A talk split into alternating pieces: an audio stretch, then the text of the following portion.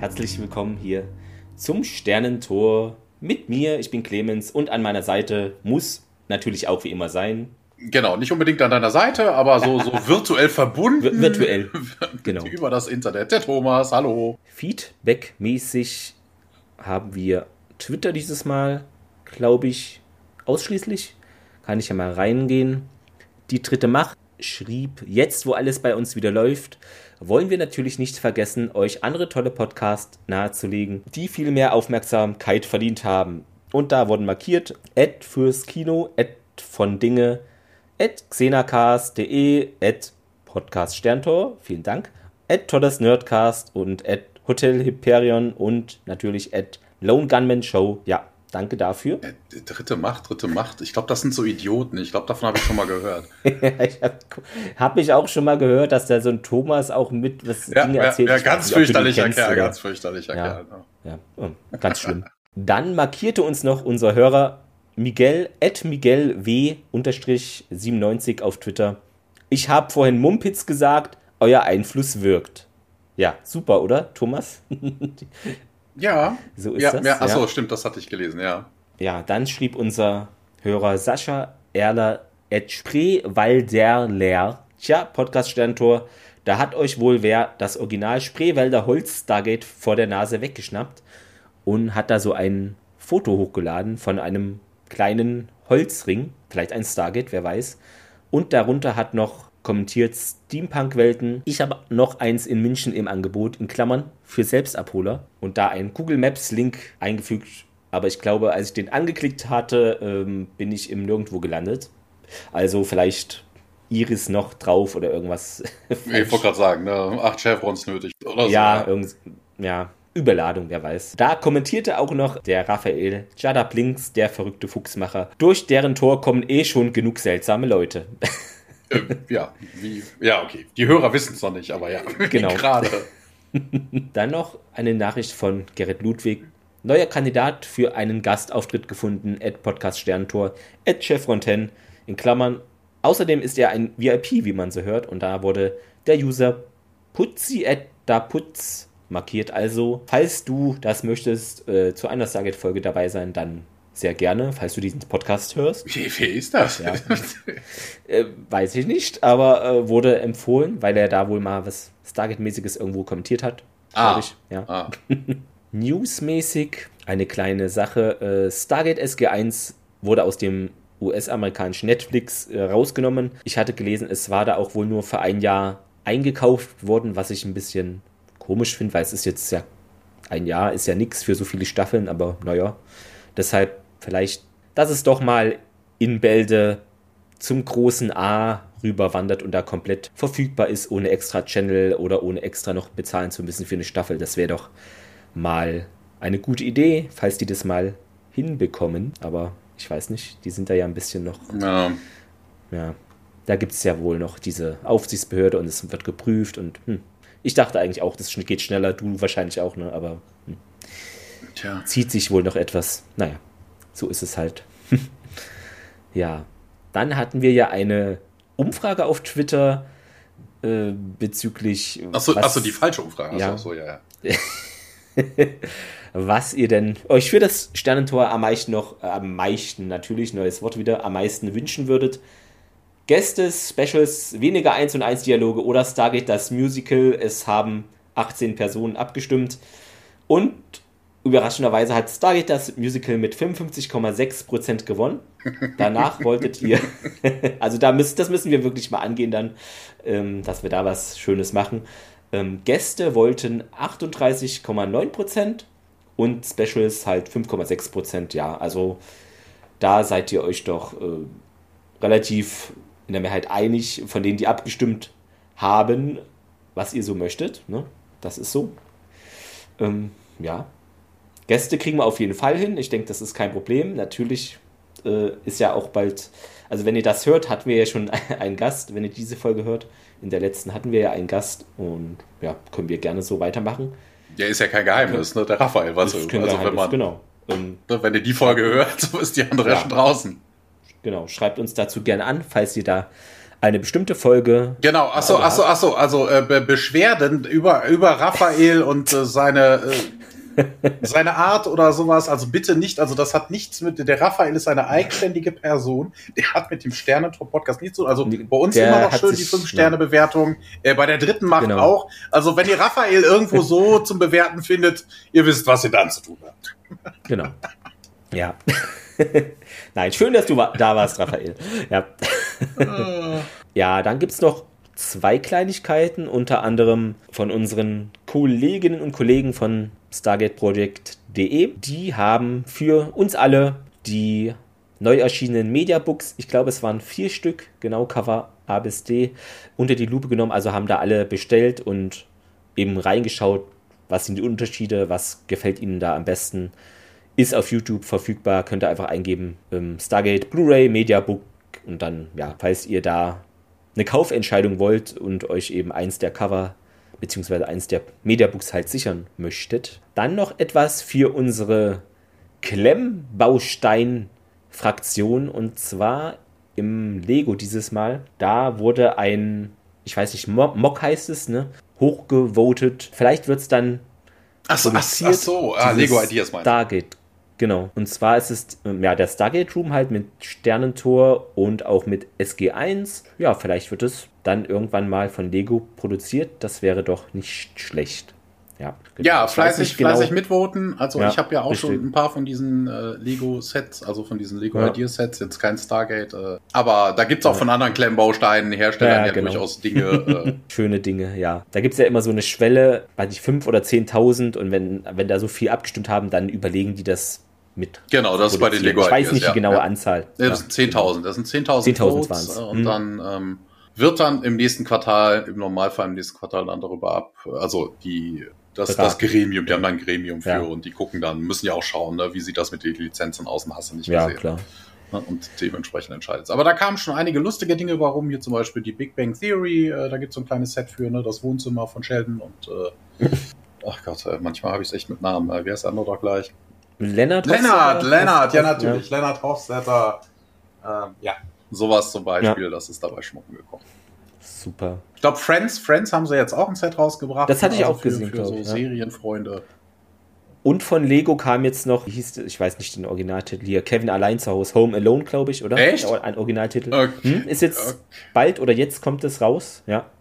Okay. Sah auch interessant aus. Ich weiß, den Preis allerdings habe ich jetzt nicht im Kopf. Ich glaube, so zweihundert oder mehr, ich weiß es gar nicht. Aber ja, vielleicht für Filmfreunde auch interessant. Das wären jetzt so die News und Feedback, äh, was ich zu, zum letzten Folge und so weiter hatte. Thomas, wie heißt denn unsere heutige Folge im Original? A Matter of Time. Genau, und im Deutschen Das schwarze Loch. Ui, das ist wieder so eine Ui sprechende und hat nichts mit dem Originaltitel zu tun, ne? Ja, es ist... wobei, so wobei, der englische Titel hat ist natürlich auch geil, ne? Matter... Also nicht im Sinne von äh, ne, da, da, der, das, das Corpus Delicti, sondern äh, Materie ne, und Time. Das ist natürlich auch geil, das ist schon doppeldeutig. Es ist so, dass die Story bzw. Handlung geschrieben hat Mischa Raschowitsch warte, warte, warte. oder du bist, Vic. Du, du bist schon wieder so schnell. Nö, wieso? Ja, wann ist es denn erschienen? Wann ist es ja, rauskommen? Das steht bei mir immer unten, da, darunter dann. So. Das, das haben wir noch nie so rumgemacht, aber okay. Ja, Martin Raschowitsch. Äh, Mischa, genau. Mischa, das, Mischa Raschowitsch. Ja, Was ich interessant fand, laut I M D B, ich weiß nicht, ob es stimmt, aber hat er nur das gemacht? Ja, nichts anderes. Nichts anderes. Im nichts, ganzen Leben. Nichts anderes nicht. Also, also, ja, er wird schon was anderes gemacht haben, aber nicht im, nicht im filmischen Bereich. Er hat dafür so viel Geld bekommen und sich dann zurückgezogen. Ja, ja. Genau. Was wolltest du sagen? Originalausstrahlung? Genau. siebzehnten Und interessanterweise, es ist schon wieder der siebzehnter elfter in Deutschland, wo ich mich dann frage... Ja, nee, ich gucke halt immer bei I M D B und das wäre jetzt die dritte Folge laut I M D B, die am selben Tag gelaufen ist. Ne? Die letzten beiden sind auch alle schon am siebzehnter elfter gelaufen. Das war, fand ich etwas irritierend. Genau, deutsche Erstausstrahlung, nee, zehnter elfter und Free-T V-Ausstrahlung, also kam dann nochmal am siebzehnter elfter die Folge. Ich weiß nicht warum, aber hier steht... Ach so, ja, okay, da hast du vielleicht auch Pay-T V gehabt und dann, ja, okay, das mag natürlich. Aber wobei das komisch ist, weil Erstausstrahlung steht ja R T L zwei und Free-T V... Ausstrahlung ist eine Woche später dann auch auf R T L zwei. Also ich kann es mir auch nicht vorstellen, dass das so gelaufen ist. ist. Vielleicht eine Wiederholung. Keine ja. Ahnung. Also bei, bei R T L zwei ist ja Free T V. Sekunde, genau. Ich gucke nochmal nach. Hier, A Matter of Time, ja. siebzehnter November neunundneunzig. Ja, dann verstehe ich das nicht, was die da geschrieben haben. Keine Ahnung. Alternativ, es waren drei Folgen am Stück an einem genau. Tag. Warum auch immer. Originalausstrahlung. Der neunundzwanzigster erster neunundneunzig, Showtime U S A. Das Drehbuch hat Brad Wright mit beigesteuert und Regie ist, wie in Klammern fast immer, Martin Wood. War ja zuletzt bei Spirits aktiv in der Regie. Genau. Die Quote, da bin ich mir auch unsicher, ob das so stimmt, weil die Quote ist genau gleich zur letzten Folge, also zwei Komma null sieben Millionen Zuschauer und das sind fünfzehn Komma neun Prozent Sendeanteil. Und da bin ich mir halt nicht sicher, ob das so genau sein kann, weil ich finde es halt immer unwahrscheinlich, dass es genau gleich ist. Hm. Aber ich sage es halt so, wie ich es gefunden habe. Es kann auch sein, klar, aber... Nein, guck mal, wenn die alle am selben Tag haben, ist doch dann klar. Ja, okay, die Leute haben einfach nicht ausgeschaltet. Ja, einfach, einfach dran geblieben. Ja. Dann können wir ja reinstarten. Und zwar, wir sehen einen Weltraumshot. Ja, wir wissen im Moment nicht, wo wir sind. Ähm, wir sehen auf jeden Fall einen gelben Stern, der so ein bisschen vor sich hin brennt. Und, äh, der deinen Namen trägt? Nein. Ja, ja, mhm. ja, ja na, oh, oh, das, das machen wir dann auch im, im, im Musical, ne? Ja.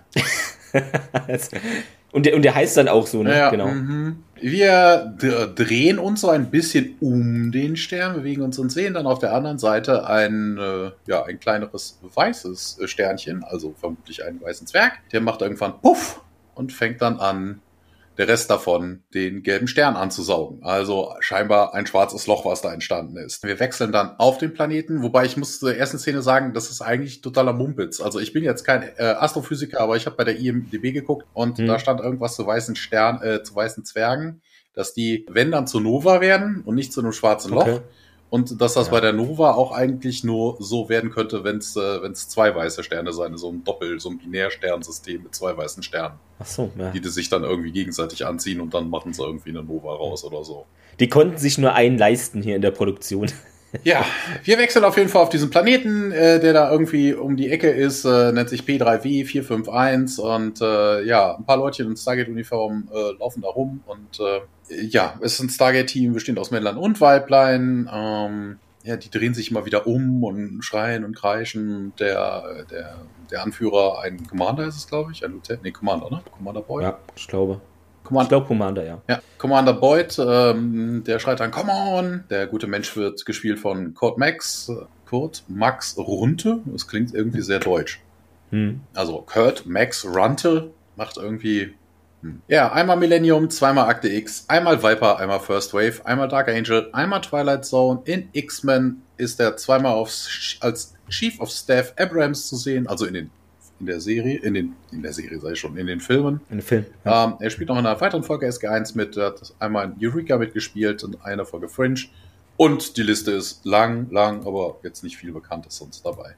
Ja, die anderen, die alle vier rennen dann weiter und äh, ja, der eine fällt, wird aufgeholfen und äh, ja, hier, it's right on top of us. Und dann sagt der Boyd nochmal, hier, dial home, Captain, that's an order. Wobei ich mir denke, wenn die irgendwie Gefahr ausgesetzt sind, dann muss man nicht extra nochmal wiederholen, dass das hier, das ist ein Befehl. Nicht, dass du dich weigerst, uns jetzt nach Hause zu bringen. So, nee, ich habe keinen Bock, ich bleib hier. Ah, ah, ey, wirklich, wirklich schlecht. Man dreht sich auf jeden Fall immer wieder um und äh, der Captain stellt dann auch fest, dass man es wohl nicht schaffen wird. Und ja, hier, doch, doch, doch, sagt der Boyd. Und, ähm, ja, er holt dann seinen G D O, das heißt mittlerweile G D O, ne?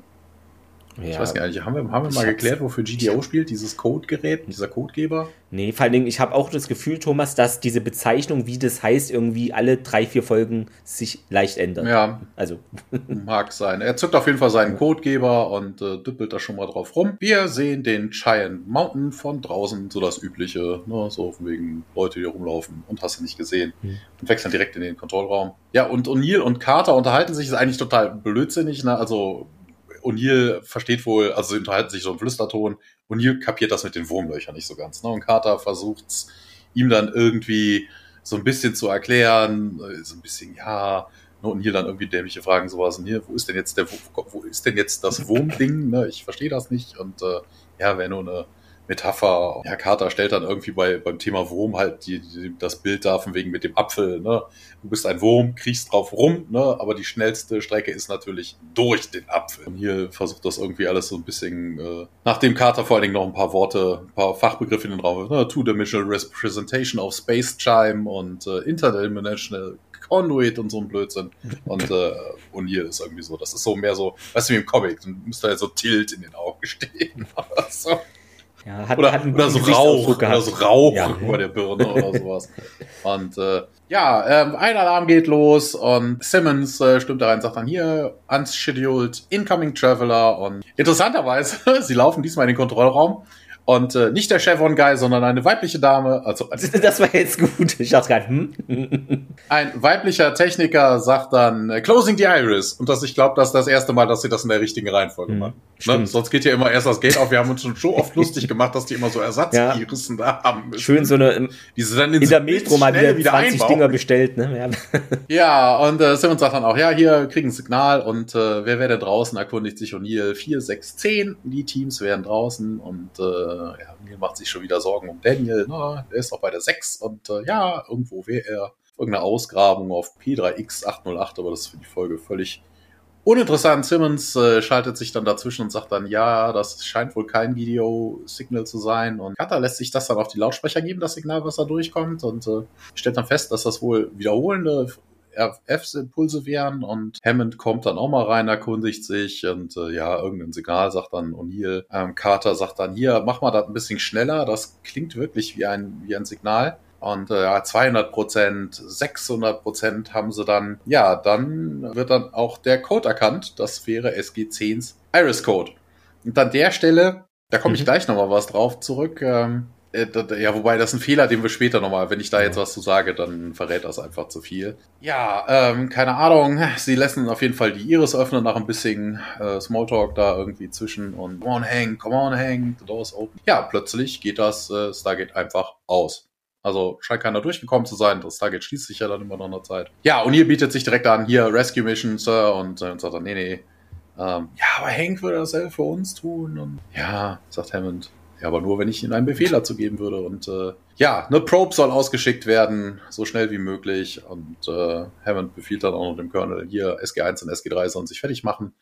Und damit endet der Teaser, Opening Credits. Und wir hüpfen wieder zurück in den Stargate Room. Ja, da wird jetzt auch schon eine Malp direkt von den Technikern eben vorbereitet und Hammond, Carter, O'Neill und Teague, die gehen da Richtung Gate Room schon und ja, Hammond sagt nochmal, dass eben S G zehn auf einer Routine-Erkundungsmission war von diesem Planeten und Carter nochmal, ja, es ist ein binäres System und man habe das halt kürzlich erst entdeckt. Ja, und Teague... Äh, vor allen Dingen, vor allen Dingen geil. Weißt du, Hammond zu erklären, dass sie das ja. kürzlich erst entdeckt haben, ne? Also der hat ja mitbekommen, dass O'Neill in ja, der letzten Folge. Aber okay. Ja. Vielleicht hat er es auch wieder vergessen. Oder ja, ich weiß. Tabletten ja, in der, der falschen Reihenfolge genommen. So. Ich weiß es nicht. Er vergisst ja öfter ja. mal irgendwas, ja. Teague fragt nach, ob es vielleicht einen Hinweis gäbe auf einen feindlichen Angriff. Was ja auch geil ist, weil Angriffe sind ja immer feindlich. Na, egal. Ähm, ja, Hammond... Was, es gibt auch Friendly Fire, ja. also... Ja, okay, gerade hier beim Militär stimmt. Hammond geht dann durch den Torraum zur Tür eben und meint, nee, da gab's wohl nix. Ähm, ja, Major Boyds Team berichtete eben, dass jegliches einheimisches Leben dort eben ausgestorben sei, wenn es das da war. Und sie versuchten eben die Ursache zu ermitteln, warum das der Fall ist. In dem Fall. Das ist, ja. im Englischen, im Englischen ist das ein bisschen merkwürdig, der Satz eigentlich. Ja. Whatever indigenous life. Also er sagt nicht ja. all indigenous life. Ne, er sagte ne, es von wegen, es geht darum, so von wegen jegliches, was dort vorhanden mhm. gewesenes Leben ist dann ausgelöscht worden und das vor kurzer Zeit. Ja, also entweder gibt es ein Leben, was ausgelöscht Oder, worden ist, ja. weil wenn du nicht mal weißt, dass es da eins gibt, woher willst du wissen, dass es dann ausgelöscht ja. worden ist? Das, also, jetzt wird es ja wieder philosophisch, so, ne? Wenn oh. im, im Wald ein Baum umfällt und du es nicht hörst, ist er dann umge... Ja, ja. ja. Ja, nein, aber wenn man, wenn man nicht weiß, ob da vorher überhaupt ja, Leben war, dann kann man auch nicht sagen, alles Leben wurde ausgelöscht. Oder einfach mal also, behaupten, das ist... Das So Dangle-Style, nee, komm. Ah. Er meinte jetzt, äh, der Hammond jedenfalls, ja, hier in dem Fall genehm, wäre genehmigt, dass hier S G drei die unterstützt. Und er geht dann in den Kontrollraum und gefolgt von seinem Team halt. Und O'Neill fragt nach, ja, für den Fall. Und Simmons dann schon sagt, ja, Chevron drei kodiert. Hammond begutachtet die Bilder, die die Sonne zurückschickt. Und ja, stellen Sie sich auf eine Bedrohung ein, sagt er noch. Sie könnten in einen Hinterhalt geraten sein. Also, könnte auch sein, sagt Hammond. O'Neill sagt nochmal, ja, er habe den Major Boyd, oder wobei ich auch dachte, das ist Commander. Hm. Weil auf im Schluss ist es... Ja, wobei, nee, muss er, muss er höher sein. Major ja. ist über Captain, ja. bei Captain Carter, Ma- ne, mhm. also... Ich verwechsel das, glaube ich, weil am Ende der, der dann noch dazukommt, ist ein Commander. So rum war es. Hm. Es ist aber auch verwirrend heute. Er habe den wohl damals für das Kommando empfohlen und wenn er in Schwierigkeiten sei, dann muss er jetzt natürlich dem helfen. Hat er eigentlich vorhin auch schon gesagt. Hammond ist sich dem bewusst und ja, Chevron vier ist kodiert. Chevron fünf nun auch. Ja, Teague sagt auch, also der kennt den auch und sagt, ja, Boyd ist ein fähiger Kämpfer. Äh, O'Neill habe den gut ausgebildet und ja, der O'Neill ist aber ein bisschen beunruhigt, meint so, ja, ja. Und Chevron sechs ist nun kodiert, sagt Simmons. Er schaut auf den Monitor des Wahlcomputers und Carter überprüft die Map dann, bevor er zum Gate Room geht, äh, Kontrollraum geht. Chevron sieben ist jetzt auch kodiert und das Gate öffnet sich.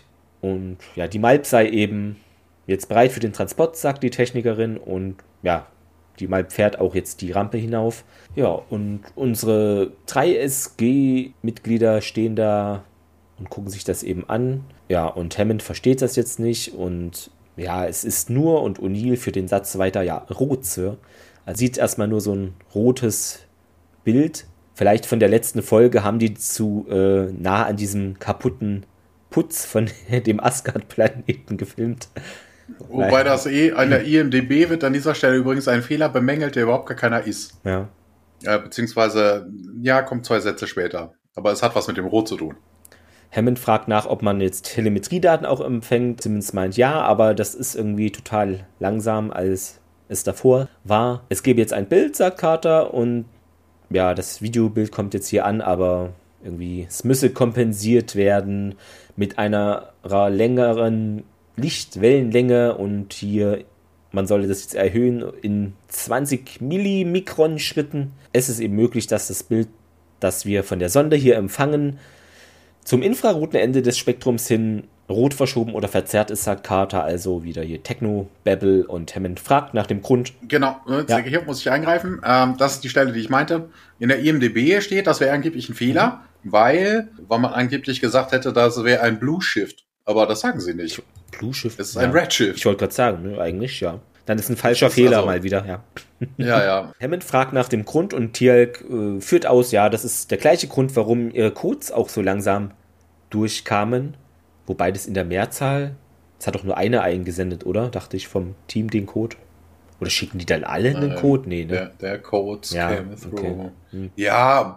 Oder die haben es mehrfach versucht. Ja, okay. Keine Ahnung. Genau. Hat mich nur jetzt gerade äh, gewundert. Was auch immer das sei, sagt Carter, und Simmons meint, es klappt auf jeden Fall, und man sieht nun auf dem Bildschirm nicht mehr dieses rote, ja, bildrote etwas, sondern ein scheinbar eingefrorenes Bild von Major Boyd. Ja, und O'Neill mehr so in den Raum hinein als an eine bestimmte Person gerichtet, so, was zum Teufel ist hier los, Hank? Teal'c, ja, ich glaube, die werden verfolgt, weil er, der Boyd sah sehr verschreckt oder ängstlich ähm, aus, also ja. Und Hammond meint auch, ja, schauen wir doch mal hier, ob die Videoübertragung auch in Echtzeit abgespielt werden kann. Also das müsste man jetzt mal hier herausfinden.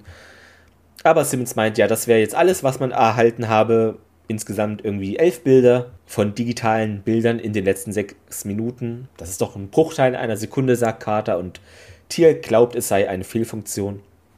O'Neill sagt aber, nee, das Bild sagt doch alles, was man wissen müsse. Unser Team hier hat Schwierigkeiten und wird wahrscheinlich auch angegriffen. Ja, aber deshalb könnte es ja trotzdem eine Fehlfunktion sein. Also nein, auf keinen Fall. Ja, du ja, hast recht. Ja. Das ist immer... ja.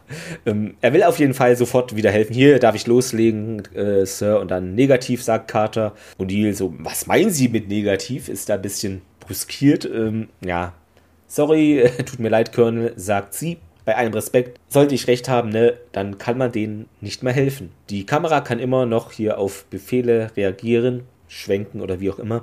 Und Carter sagt dann zu Simmons, ja, versuch doch mal hier bitte das Bild weiter nach oben zu machen oder beziehungsweise einen breiteren, größeren Bildausschnitt zu bekommen. Und ja, der Simmons tippt dann in der Tastatur herum. Carter glaubt nun zu wissen, wovor Major Boyd solche Angst zu haben scheint. Ja, diese malpt, also es klappt alles, die Kamera schwenkt nach oben und man sieht da so einen ja, verschwommenen Fleck am Himmel, auf den dann Carter auch zeigt, falls es einer nicht mitbekommt. ähm, ja, das soll jetzt dieser sogenannte verschwommene Fleck soll jetzt nochmal digital vergrößert werden und isoliert werden, der Bereich, dass man nun noch das auf dem Bildschirm hat. Und das passiert jetzt auch. Ja, und Hammond fragt so, hä, was sehe ich da? Und O'Neill ist auch erstaunt. Ja, das ist ein schwarzes Loch, Sir. Also hier unser alter Astrophysiker ist hier mal... Ja, genau, das habe ich mir auch aufgeschrieben. Ne? Vorhin gerade wusste er nicht mal, was ein Wurmloch ja. ist und jetzt äh, hat er sich irgendwie... Das, ähm, bei der Vorlesung hat er gefehlt, ich weiß nicht. Was nee, nee, der hat einfach gut zugehört, als Carter ihm das ja. erklärt hat. Dann hat er das alles verstanden. Also Carter hat das so, so Brillanz, gut beschrieben. Ja, Würmer und Äpfel, genau. Ja, ja, ja, ja und Spice und so und äh, ja. Ja, jetzt weißt du auch, warum der international, der, ja. der intergalaktische Raum, die, intergalak- die intergalaktische Raumfahrt Spice braucht, ne? Also Wurmlöcher, ja, ja. Genau. Ähm, ja. Aber hier an dieser Stelle fällt es natürlich auf. Ich habe mich vorhin da ein bisschen zurückgehalten. Ja. Ähm, ne? Sie haben ein schwarzes Loch. Carter ist halt dran, auf dem Weg, wegen der massiven Dichte, dass es jetzt zu einer Zeitdilatation kommt. Das erklärt sie ja auch gleich nochmal. Aber jetzt ist die Katze ja aus dem Sack. Und das macht überhaupt keinerlei Sinn. Also zum einen, so von wegen, wenn es da Zeitdilatationen geben würde, dann könnte man die Kamera auch nicht innerhalb von einer Sekunde da hoch bewegen, weil die würde genauso langsam reagieren, mhm. beziehungsweise könnte vermutlich mit den Befehlen aus dem Stargate Center nichts an- überhaupt nichts ja. anfangen, weil die viel zu schnell gehen. Weil es ging ja wirklich sehr schnell, wie als würde es normal funktionieren. Ja, ja genau. Und das, das macht keinen Sinn. Und außerdem habe ich daran zu meckern, bei der ganzen Aktion, die wir vorher gesehen haben, ne, dass dann das schwarze, wieder schwarze Loch entstanden ist, bei einer Sternenexplosion, einer Supernova, einer Nova, die wir da sehen würden, du würdest, bevor du was von der Gravitation merkst, weil die Sterne haben immer noch dieselbe Masse wie vorher, wenn nicht weniger, sie haben ja einen Teil durch die Explosion weggeschleudert, hätte vorher auch schon diese Zeitdilatation sein müssen, also dass es, es wäre nicht so auf einmal von null auf hundert geht, sondern so langsam genau. sich ausbreitet. Vor allen Dingen müsste es ja auch erstmal mehr Masse ansaugen, damit das dann auch wirklich dann den Planeten betrifft. Weil wie gesagt, wäre das Ding vorher so schon so schwer gewesen, dass es eine Zeitdilatation geben würde, äh, dann hätten die das Problem von Anfang an gehabt und nicht ja. plötzlich. Und außerdem, bei einer Supernova hast du ganz andere Probleme als irgendwelche Zeitdilatationen. Da zerfetzt dich nämlich die Explosion einfach. Also das wischt einfach alles um sich herum. Na, hier ist Star Trek, Rurapente, da ist drumherum alles auch erstmal Matsch. Nee, war gar nicht Rurapente, Rurapente ist der, äh, Kronos ist da explodiert. Na, also, das, das ist totaler Blödsinn. Ich glaube, das stand auch in der I M D B, ja. also, ne, die hätten viel andere, ganz, ganz andere Probleme als irgendwie Zeitdilatation oder ähnliches. Carter erzählt auf jeden Fall davon, dass es jetzt so ein neu entstandener Stern sei, wie es ausschaut, und der würde jetzt P drei W vier fünf eins umkreisen, seinen Begleitstern, und ja, die Umlaufbahn würde die jetzt näher zusammenziehen. Hammond ist etwas verwirrt und fragt, ja, äh, wieso gehen die da nicht einfach weg? Wobei die das ja theoretisch machen, weil sie das Gate schon angewählt haben. Carter meint, ja, das würden die versuchen, aber ne, je mehr man eben an das schwarze Loch kommt, und O'Neill ist hier voll auf der Höhe und sagt dann natürlich, die Zeit verlangsamt sich. Teague hat auch noch was zu Besten zu geben. Es scheint als fast, als würde das stillstehen. Carter führt das nochmal aus, ja, aus unserer Sicht, ja, aber man müsse eben bedenken, dass Zeit relativ sei. Was S G zehn betrifft, sind sie erst ein paar, also für die erst zehn Sekunden oder ähnliches vergangen, und ja, sie versuchen immer noch, sich zu retten. Ja, und was passi- passiert mit denen, fragt Hammond, und Carter, naja, Sir, die Zeitdilatation ist eine Folge der starken Schwerkraft, die direkt proportional zu ihrer Nähe ist. Ja, also Hammond wird jetzt ein bisschen wütend oder verärgert, so was denn nun, irgendwie so, so hier, Kater, hm, und ja, sorry, sagt die, ihre Körper werden durch die zunehmende Gezeitenkräfte auseinandergezogen, also durch die G-Kräfte. Teal'c meint, es ist ihnen aber ja schon gelungen, das Gate zu aktivieren. Carter geht aber nochmal auf das ein, was sie eben schon sagte, ja, aber aus deren Sicht ist es wohl erst, ja, oder nur, beziehungsweise für eine Sekunde offen gewesen. Hammond meint, ja, was könnte man jetzt tun? Und O'Neill, hier, komm, läuft nicht mehr, das ist gelaufen, sie sind verloren, Sir, und Hammond, wissen wir das denn mit Sicherheit, Colonel? Und O'Neill jetzt, äh, nein, Sir, aber ich weiß es nicht sicher, aber guck mal, schauen Sie sich doch hier das Gesicht von Major Boyd an, äh, was sagt Ihnen das? Und das signalisiert dem Zuschauer Verzweiflung und Hammond sieht, also Hammonds Miene wird auch ernster, ja, okay, und dreht sich dann zu Simmons um und das Gate, ja, soll jetzt ausgeschaltet werden. Carter dann, ja, durch einen Zufall der Stargate-Technologie werden wir hier wohl Zeuge von etwas, das wir nach den Gesetzen der Physik gar nicht erleben könnten eigentlich. Und ja, das äh, ist so ein, das ist so mehr so ein Daniel-Move. Ne? So wegen, oh, Wissenschaft, Wissenschaft, Wissenschaft, Wissenschaft, scheiß drauf. Ja. Was mit was Menschliches, ja scheißegal, aber Wissenschaft. Egal, hier, wie viel das da draufgehen, genau. Irgendwie steht es bei mir besoffen. Das ist, fand ich interess- bemerkenswert. Ich weiß gar nicht, die sagen doch bestimmt im Englischen nicht besoffen, also O'Neill. Naja. Der pisst. Okay, angepisst. Ja, dann ist es nämlich komisch übersetzt, das hatte ich mir schon gedacht. Ja, O'Neill meint jedenfalls, ja, toll, jetzt sehen wir hier, sind wir Zeuge, wie unsere Leute in Zeitlupe sterben. Carter etwas leiser nun, ja, da haben sie recht, Sir, und Hammond, schalten sie es ab. Hammond möchte nun natürlich den Befehl auch geben und dann kommt aber eine Meldung, dass Abschaltsequenz unvollständig, es geht nicht. Und er versucht es nochmal und nee, es geht nicht und wendet sich dann auch an Hammond. Sagt ihm das, dass das Gate sich nicht ausschalten lässt, aber Hammond, ja, komm, dann halt nochmal. Simmons, ja, habe ich doch schon äh, zweimal, aber es lässt sich nicht abschalten und O'Neill startet nochmal auf das Gate. Dann zurück zum Monitorbild des Schwarzen Loches und wir springen in den Cheyenne Mountain von außen. Zu dieser ganzen Aktion habe ich noch eine Anmerkung. Mhm. Wenn du so eine extreme Zeitdilatation hast und sich Sachen auf dem Planeten super langsam bewegen, wie ist dann das Melb aus dem Stargate gekommen? Ganz langsam, ich weiß es nicht. Ja, nee, so, so eigentlich so gar nicht. Also von ja. wegen, es kommt, der, der Anfang käme durch und dann, dann müsste so es sich ja weiter, ja. genau, dann müsste es sich weiter bewegen, was es aber aufgrund der langsamen Zeit nicht kann. Ja. Also von hinten käme schneller Materie nach, als vorne rausgespuckt worden sind. Ich glaube, das gäbe eher eine Kernschmelze und das ganze Ding ja. wird in die Luft schmelzen. Na, also von wegen, die, die, die, da würden sich die Kerne so nah aneinander quetschen, also das wird ja wirklich komplett zusammengedrückt. Und das ganze melbt dann auf den Millimeter, der gerade durchgekommen ist. Na, also das müsste theoretisch zur Kernschmelze führen, dann wäre das Problem mit dem Stargate E-Cup nicht, weil das wäre geschmolzen. Melb-Entsorgung. Also, ja. es, es hätte was gedauert vielleicht, aber... Ja, wir sehen den Cheyenne Mountain von draußen und ähm, ja, Special Forces Operatives äh, kommen aus so Humvees raus und äh, ja, irgendjemand brüllt go, go, move, move und äh, ein Typ, den wir hier als äh, Cromwell genannt bekommen, äh, in schwarzen Uniformen, kommt da an und sagt dann, ja, hier ist Sergeant, how long have you been in out of contact with this facility? Der Typ wird gespielt von Marshall R. Teague. Er hat einmal Knight Rider gespielt, dreimal in Cold für alle Fälle, einmal A-Team, einmal Columbo, zweimal MacGyver, einmal D S neun, in Hippocratic Oath als Timo Zuma, einmal in Voyager, Dis- Voyager Distant Origin als Haluk, sechsmal Talon in Babylon fünf und dreimal Sliders. Und er hat noch unheimlich viel mehr gemacht, aber immer so Klinkerlitzchen, die man nicht kennt. Auch so ein Sci-Fi-Darsteller, ja.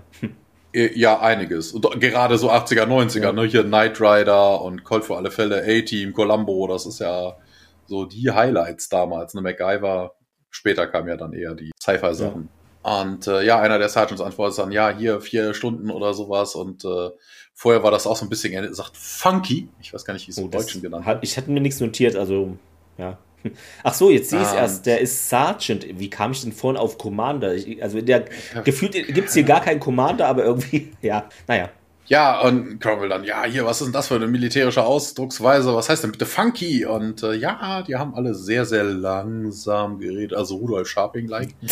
ähm, like when the batteries die on your Walkman, weißt du, sagt er, das, äh, liebe Kinder, ein Walkman ist der Vorgänger eines M P drei Players, da hat man Kassetten, da sind mhm. die Vorgänger in der C D reingesteckt. Bleistift nicht vergessen zum Rückspulen, sehr wichtig. Genau, genau. genau. Ja, Grüße an die Rückspultaste. Ja. Die Folge habe ich nämlich heute auch schon gehört. Die kam nämlich heute. Mit Indiana Jones, auch sehr geil. Ähm, ja, aber zurück zum Thema. Ähm, mh, ja, ist äh, ne, Cromwell, ja, ja. Mh, erkundigt sich dann hier. Die haben so ein, so ein Loch, sieht so aus wie so ein Bohrschacht eigentlich. Ne? Also das sieht jetzt nicht aus, als wäre das irgendwie ein Entlüftungsding. Ne? Da hätte es ja normalerweise so, so einen Kasten oben drauf, ne? So eine typische Klimaanlagengeschichte oder sowas. Es hat wirklich ein Loch im Boden, wo ein, Metall, wo ein Metalldeckel drauf ist. Und ich denke, was soll das denn jetzt hier sein? Er fragt auf jeden Fall, ob er damit zum Sublevel achtundzwanzig käme. Und, naja, das wird bestätigt von dem Sergeant. Man käme da aber nicht so unbedingt so weit. Ja, ja, aber sie hätten Equipment mitgebracht. Und dann werden hier Hooks und Seile ausgepackt und dann lassen sich die Leute schon dann in diesen Schaft. Ich habe gerade verstanden, es wird Seiler ausgepackt. Seiler, ja, ja, der kommt später noch, aber ja. Nein. So groß ist der auch nicht, dass der achtundzwanzig äh, Stockwerke... Ja. Nee, das gibt's höchstens bei, was? Nee, war, war gar nicht die Fantastic Four. Wie heißen diese Typen denn? Diese, diese Elastics? Äh, weiß ich diese nicht. Familie. Ach so, die sich so dehnen, oder was meinst diese du? Diese Trickserie, die Incredibles waren es doch. Ja! Ja, ähm, derweil sieht man Hammond in seinem Büro und äh, er hebt das Telefon ab und plappert munter drauf los. Das ist Major General George Hammond. I have an urgent matter to discuss with the President. Ähm, ja, das meldet sich auf der anderen Seite, wo ich mir dann auch geil denke, weißt du, du nimmst den Hörer ab und quatscht schon mal rein, dann muss auf der anderen Seite erstmal jemand Erstmal los, es ist dringend, völlig egal. Erstmal reden. Auf jeden Fall guckt er dann das Telefon so ein bisschen skeptisch an, weil wohl keiner am anderen Ende ist und legt dann wieder auf und verlässt das Büro und äh, ja, wir wechseln ins Command Center. Carter gibt über ein Telefonheadset nun Anweisungen an Seiler, der ist im Gate Room und das Stargate ist natürlich noch aktiv, konnte ja nicht geschlossen werden. Es soll wohl jetzt versucht werden, hier, versuchen Sie doch mal hier die supraleitende Schnittstelle zu trennen und ja, das habe ich doch schon versucht und mh, klemmt wohl. Ähm, Tialk soll da nun dem helfen und er sagt auch, ja, ich werde assistieren, wie so bei einer O P klingt es. Ähm, ja, und ja, geht dann dahin, will da hingehen, trifft auf aber auf dem Treppenabsatz den Hammond. Vater sagt so, äh, okay, hier, ich war doch gerade auf dem Weg, Bericht zu erstatten, Sir. Die Kondensatoren sollten nun völlig entla- entladen sein, aber ja, das Gate hat wohl immer noch hier Strom oder bezieht den woher. Hammond, ja, gibt es da nicht ein theoretisches Zeitlimit, wie lange ein Wurmloch aufrechterhalten werden kann? Ja, sagt Carter, aber das haben wir gerade passiert, also hm, komisch. Und ja, wie ist das möglich, fragt Hammond. Und sie gehen nun die Treppe wieder runter und Carter meint, ja, das ist wohl hier so, dass auf diesem Planeten im Vergleich zur Erde die Zeit langsamer vergeht und da würde man nun ein Paradoxon erleben, für das das Stargate auch nie konzipiert wurde. Hammond derweil und Carter nähern sich dem Fenster und schauen auf das Gate hinunter und Tialk steht nun fast vor dem Ereignishorizont und da ist es so, dass sie sich so eine Art Wirbel nun komisch kräuselt, also das sieht nicht wie ein normal betriebenes Gate aus. Was passiert da, fragt Hammond und Carter, ich habe keine Ahnung, äh, Sir. Und Neil sagt nochmal, ja, das ging wohl los, als sie kurz hier mit dem Präsidenten telefoniert haben. Hammond meint aber, ja, ich bin doch da gar nicht, ich bin gar nicht bei dem durchgekommen. Simmons dreht sich um und schaut jetzt über seine Schulter zu Hammond. Ja, verzeihen Sie, Sir, es scheint, dass wir hier die Kommunikation unterhalb von Sublevel vierundzwanzig verloren haben. Also da ist einiges. Äh, nee, äh, der, der sagt wirklich, der sagt die, die Kommunikation in Sublevel okay. vierundzwanzig? Ich hatte es mir nur so übersetzt, weil ich kein deutsches Transkript habe. Ich habe mir da jetzt auch nichts notiert. So, ah, es kann ah, auch sein, okay, dass es okay, falsch übersetzt ist, ja. Du hast es, ja, nee, beim Englischen ja. Steht da nämlich auch im Englischen, so. Das ist falsch. Ja. Der sagt nämlich, it seems we've lost communication below Sublevel vierundzwanzig, mhm, äh, genau, vierundzwanzig. Okay. Also, aber das ist ja Unsinn. Ja. Sie haben die Kommunikation nach oben ja. verloren, also over. Die sind so verwirrt schon. Below. Das ja. ist. Äh, äh. Hammond fragt nun nach, also ihm reicht es jetzt auch hier diese ganze Verwirrung. Wo ist das nächstgelegene hier sichere Telefon darüber? NORAD, Hauptebene, sagt Simmons und da kann, ich werde nicht lange weg sein, sagt Hammond. Und in der Zwischenzeit hier, ne, O'Neill, verstanden, Sir, also dass der wohl jetzt übernimmt da das Kommando erstmal. So würde ich das interpretieren. Sagt halt nichts weiter, der Hammond. O'Neill steht auf und schaut dann nochmal auf das Gate. Vielleicht hat er eine Idee, dann sieht er Carter an. Carter, was würde denn hier passieren, wenn wir einfach den Stecker ziehen? Und ja, sie schaut ihn dann an und die blicken dann nochmal auf das Gate. Ja, manchmal, manchmal hat er ja wirklich, ne, wie vorhin, so Stroke of Genius, ja, nennt man das im Englischen, ne? Gedankenblitze, ja. ja. Fehlt nur, weißt du, fehlt nur, dass er sich so im Wiki-Manier so über den Nasenrücken, über den Nasenrücken, eine genau. Seite, andere Seite, unter der Nase, dann ein paar Sterne. ja, geht auch. Ja, wir wechseln in den Hauptenergietresor. ja, Main Power Vault, das ist einfach nur Gehäuse, geschirmtes, abgeschirmter Bereich, also hat nichts mit, mit einem Tresor zu tun. Da ist es so, dass Seiler und O'Neill sich dem eingezogen, also es ist noch ein bisschen umzäunt, der Bereich, und da nähern sie sich dem, ist in so einem Gang und O'Neill entriegelt die Tür und sie kommen da rein. Ja, in Ordnung hier, Carter, wir haben den Hauptenergie, das erreicht, und über Funk. Carter meint, man solle zuerst ähm, die Kondensatoren isolieren, dann wieder ein, das sind jetzt so kleine Szenensprünge, zum Stargate-Kommando zur Leitstelle. Äh, Simmons und Carter sind in der Nähe der Stromquelle im Gate Room und Simmons meint, ja, hier Schalltafel sechs, und Carter, ja, hier ziehen Sie den Unterbrecher neunzig bis vierundneunzig auf Schall- Schalltafel sechs raus. Ja, dann O'Neill und Seiler starren auf diese Schalltafeln und diesen Leistungsschaltern und okay, sie sagt O'Neill, bleibt dran, ne, und beide haben so, ja, wie nennt man das? Einfach so Handschuhe an, so Arbeitshandschuhe oder sowas in der Richtung ist, sind es. Ja, also, sind ja, so Isolatoren, genau. Die brauchst du aus. So eine Panzersicherung solltest du nicht ohne Rappe ja. ausziehen. Und ja, die beginnen das jetzt auszumachen. Dann Carter geht zum Mikrofon und schaltet es ein im Stargate Center und im Gate Room dann über die Lautsprecheranlage sagt sie, bleibt auf Abstand, Leute, hier. Ich habe keine Ahnung, was das jetzt bewirkt. Teague dann auch an die Techniker, ja, wir sollten das hier doch mal den Gate Room, also das Gebiet hier räumen. Wir springen wieder zu O'Neill und Seiler.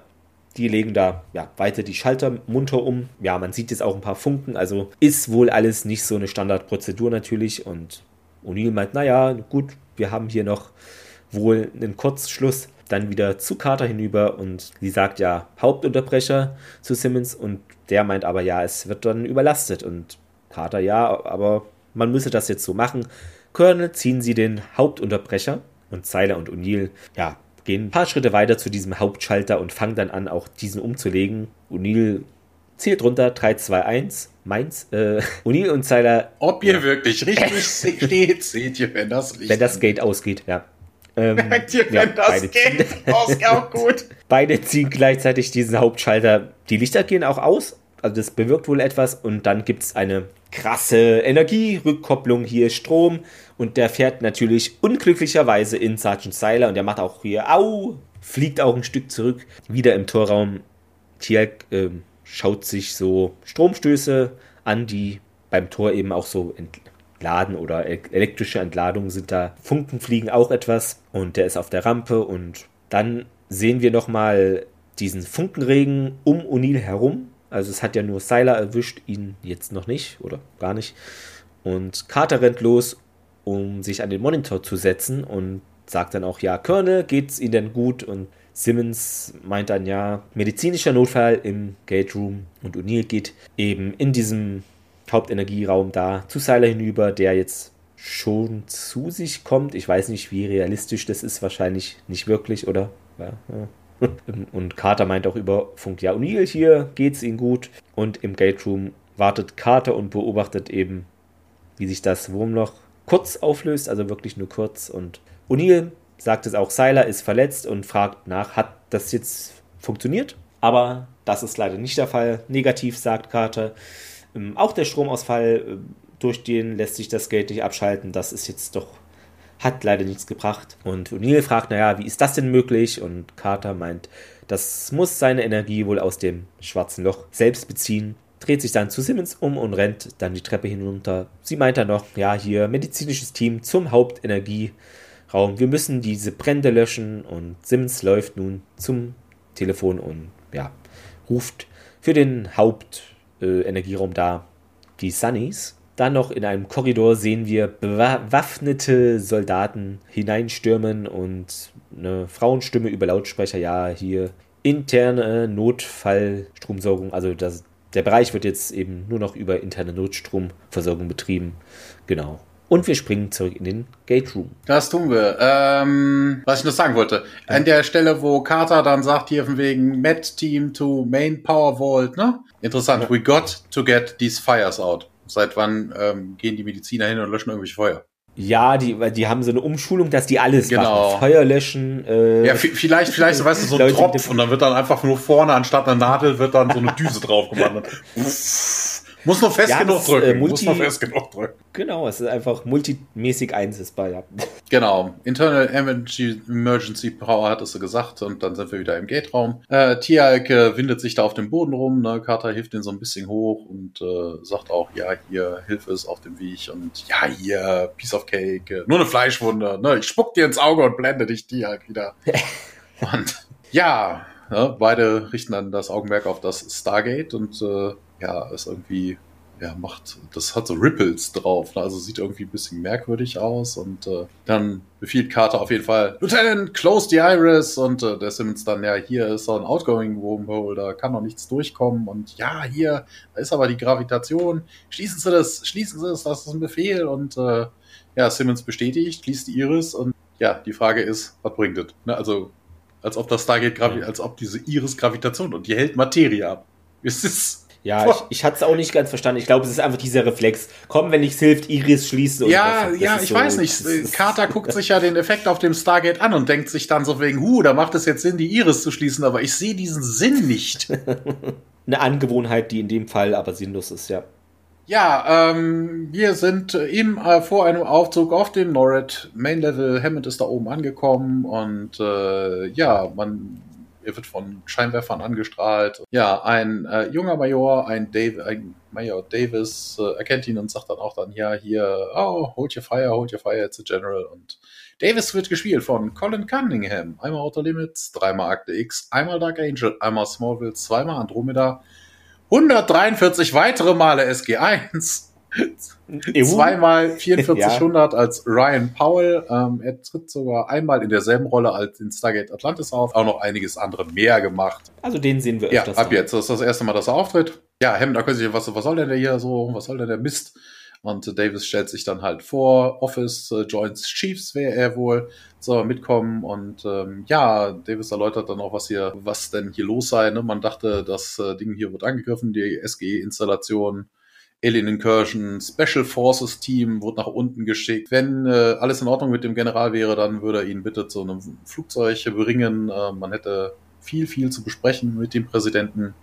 Und Hammond sagt dann, ja, ja, Emergency Situation. Und ja, er würde halt auch gerne mit dem Präsidenten sprechen. Ja, das würde wohl persönlich stattfinden. Aircraft stände schon auf dem Tarmac bereit und äh, würde direkt los starten. Und Hammond sagt dann, lead the way. Und wir hüpfen zurück in einen S G C-Korridor. Was mich jetzt wundert, was mir jetzt erst aufgefallen ist, also Hammond fragt danach, ja, hier zeigen Sie mir den Weg oder so, aber wieso kennt er denn die Basis nicht, wo dann nur ein Flugha- Flugplatz ist? Also der muss doch das Gelände kennen, das ist ein bisschen merkwürdig. Ne? Ja, aber er weiß nicht, dass da, wo das Flugzeug vielleicht, also keine Ahnung, wie groß das Gelände ah, ist. Ne? Also vielleicht haben die ja. Flugsteig A bis F. Genau. Wir sind in einem Korridor. Da sehen wir unsere Ärztin, Doc Fraser, da äh, rumrennen. Ist wohl unterwegs eben zu diesem Hauptenergieraum, wo Sylar ja verletzt ist. Und ja, sie hält dann inne, als äh, Funken und Schneidbrenner, also sie sieht Funken erstmal so rum. Diese, da fräst sich etwas durch eine Metalltür und ja. Das ist auch, dann sehen das ist auch selten dämlich. Weißt du, du ja. siehst, dass da irgendwie geschweißt wird an dieser Metalltür, die vermutlich einen Patienten erwischt. Und man bleibt einfach davor stehen und wartet mal, was passiert. Genau. Erstmal. Ja. Oh, sie ist neugierig. Oh, oh, oh, oh, oh. Thomas, aber du musst immer äh, dran denken, was wäre passiert, wenn unser anderer Arzt da wäre. Das ist dann ja nochmal eine Ecke schlimm. Ja, der, der, deshalb, der wäre vermutlich auch davor stehen geblieben, aber... Der hätte sich da zersägen lassen einfach. Der wäre richtig nah ran. Nein, nein, nein, das Ding wäre auf ihn gefallen. So, genau. Ähm, wir sehen nun eben, das Metall wird durchbrochen und dieses Special Forces Team stürmt da hinein. Ähm, ja, Fraser wird entdeckt hier und der Cromwell, ja, keine Bewegung an die Wand. Sie dreht sich dann um und stützt ihre Hände auf die Wand und ja, weg da, weg da und ja, sie hält nervös so ihre Hundemarke dem entgegen. Cromwell sagt, aha, hier, Doc Fraser und dann, sie dreht sich dann wütend zu ihm so, der hat dann auch eine Waffe auf sie gerichtet. Ja, ja, ja, hier, wer zum Teufel sind sie überhaupt, sagt sie. Legt das doch mal weg, die Pistole und Der Cromwell denkt da aber noch gar nicht dran. Colonel, also jetzt doch Colonel, ich, wir haben doch jetzt einen Colonel, nicht einen Commander. Und der sagt, ja, Colonel Frank Cromwell, Air Force Special Operations. Ja, vor fünf Stunden ist hier wohl der Kontakt zu der Einrichtung hier abgebrochen und ich bin hier, um zu herauszufinden, warum das so ist. Fraser sagt, ja, hier, ich bin hier, um einen medizinischen Notfall äh, da zu helfen. Und Cromwell meint aber, nee, hier meine Vorgesetzten haben Grund zur Annahme, dass das Stargate Center von außerirdischen Feinden überrannt worden ist. Fraser so, naja, ich kann nur sagen, dass sie da wohl falsch informiert sind. Und Cromwell dann weiter, nach dem, was ich über den Ort gelesen habe, Doktor Fraser, wer weiß denn, wer sie wirklich sind? Verschwinden sie. Auch geil. Ja, ja, und dann, ja. Nee, das muss aber, I'm here to find out why. Ja, ja, vielleicht ist auch falsch. Move, move out. Aber auf jeden Fall, ja, okay, geh. Ja. Er, er, er sagt das vor allen Dingen nicht zu ihr, sondern zu den Leuten. Genau, die folgen Doc Fraser dann durch den dunklen Flur und wir kommen an auf einer Bergstraße bei Nacht. Ja, ja, Davis fährt da durch die Gegend in einem Humvee. Ja, er erklärt dann vor allen Dingen, scheinbar gibt es keinen Flughafen da direkt am Stargate-Gelände, was ich dann auch schon ein bisschen merkwürdig finde, beim NORAD, weißt du, da werden auch alle Leute hingebracht. Ja, ich würde also das sagen, ne? Ja. Vor allem war noch vorhin helllichter Tag. Auf jeden, ja, man fährt jetzt durch die Gegend und äh, Davis plappert so ein bisschen. Ja, hier, Sir, können Sie denn unsere Hypothese bestätigen? Ja, welche da wäre? Time-Dilatation und... Ja, Davis dann nochmal so von wegen, ja, hier, das kann ja nur aufgrund von, von, von, von, von extremer Gravitation kommen oder... Äh, ja, und Hammond bejaht das dann auch direkt, ne? So von, ja, hier liegt daran, dass wir ein äh, Stargate auf einem Planeten hatten mit einem Wurmloch, was halt wirklich viel, viel Gravitation hat. Standstill auf der anderen Seite. Ja, man hätte wohl deswegen dann auch nicht die äh, das Stargate disengagen können. Also das hat man sich auf der Seite vom, von Major Davis und seinem Team schon gedacht. Dann sagt man, ja, das war unsere Hypothese. Wir hatten ja auch viel länger darüber, Zeit darüber nachzudenken, als sie da, als er das jetzt gekonnt hätte, ne, weil draußen vergeht die Zeit ja schneller als äh, unten. Ja, irgendwie kamen sie jetzt auch da drauf, ähm, ne, Hammond erwähnt nämlich von wegen, ja, sie hätten vor circa zehn Minuten dieses Wurmloch etabliert. Das ist falsch, ne, also Davis sagt ja auch, dass oben viel mehr Zeit vergangen ist, aber ja. ähm, es ist insoweit falsch, weil Carter vorhin noch gesagt hatte, dass man die Top-Marke von achtunddreißig Minuten für das Stargate offen sein genau, überschritten hätte. Hat. Also ja. Die haben das Stargate vor deutlich nee, mehr, vor längerer Zeit dann irgendwie. Und selbst wenn das so geklappt hätte, wäre die Zeit ja noch trotzdem mehr, weil die sind ja aus dem Stargate raus, dann in den Jeep und das wäre, das dauert länger. Also klar. Selbst wenn das so ja. bestimmt hätte. So, ähm, disengage the Stargate, genau. Ja, wir, die können darüber konferenzieren mit dem Präsidenten, der war an Bord des äh, Flugzeugs und äh, der Major, äh, der Hammond, jetzt sage ich auch schon Major, der Hammond bedankt sich äh, beim Major und äh, Davis sagt dann auch, good luck, Sir. Ja, er geht an Bord, das Flugzeug hebt ab und rast nach Washington und wir wechseln äh, zurück in die Infirmary, wobei da waren wir noch nicht, wir wechseln in die Infirmary und da müsstest du gerade ja. mal übernehmen, aus irgendwelchen Gründen streikt meine Maus. Die Türen der Krankenstation öffnen sich und ja, die Sanitäter rollen die Trage mit Seiler darauf herein und Neil folgt denen und Carter schaut sich die Sache auch an, während Tirk da auch schon von einem Sanitäter behandelt wird, also da ist relativ viel los, sind wir so gar nicht gewöhnt. Es hat ihn wohl ziemlich hart erwischt, meint O'Neill. Und wie geht's dir denn hier, Seiler? Äh, nee, wie geht's dir, Tirk, so rum? Und der meint, ja, ich habe hier eine einfache elektronische Verbrennung.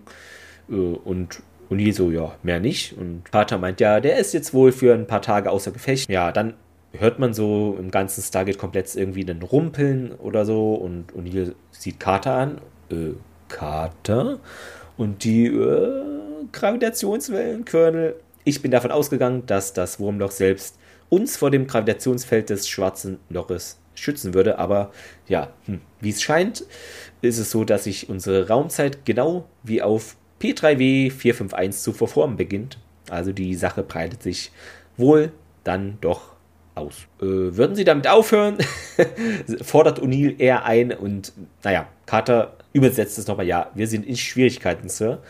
Und O'Neill so, ach nein, lassen Sie sich was einfallen. Äh, O'Neill verlässt die Krankenstation und Carter, äh, ja, Sir, naja. und dann springen wir in einen Korridor. Genau, und jetzt, meine Maus geht zwar immer noch nicht, aber ich kann wenigstens ja. mit der Tastatur jetzt das okay. Word-Dokument runterscrollen. Ja, O'Neill ist herausgegangen und äh, trifft im Flur auf diese Gruppe von Special Forces Leuten und äh, Fraser ruft den Colonel dann noch an und dann Cromwell sagt dann nur noch Clear und äh, ja, also die beiden kennen sich wohl und O'Neill spricht ihn auch an, Cromwell und ja, hier... Ja, O'Neill schickt auf jeden Fall dann Fraser dann weg und äh, ja, so ein bisschen Geplänkel zwischen den beiden, das war eine ganze Zeit lang. It's been a while und Cromwell dann, ja, fünf Stunden, waren alle da oben sehr besorgt und wo ist denn der General? Und äh, wie, äh, fünf Stunden? Ja, dann erklärt Cromwell, ja, wir haben den Kontakt hier zur Facility verloren, fünf Stunden wäre da jetzt irgendwie die Zeit gewesen, das Pentagon hat vermutet, dass hier irgendwie eine Alien-Invasion stattgefunden hatte. Und O'Neill dann so, und die haben dich geschickt, dich, gerade dich. Also die sind wohl nicht so unbedingt im Guten ausgegangen.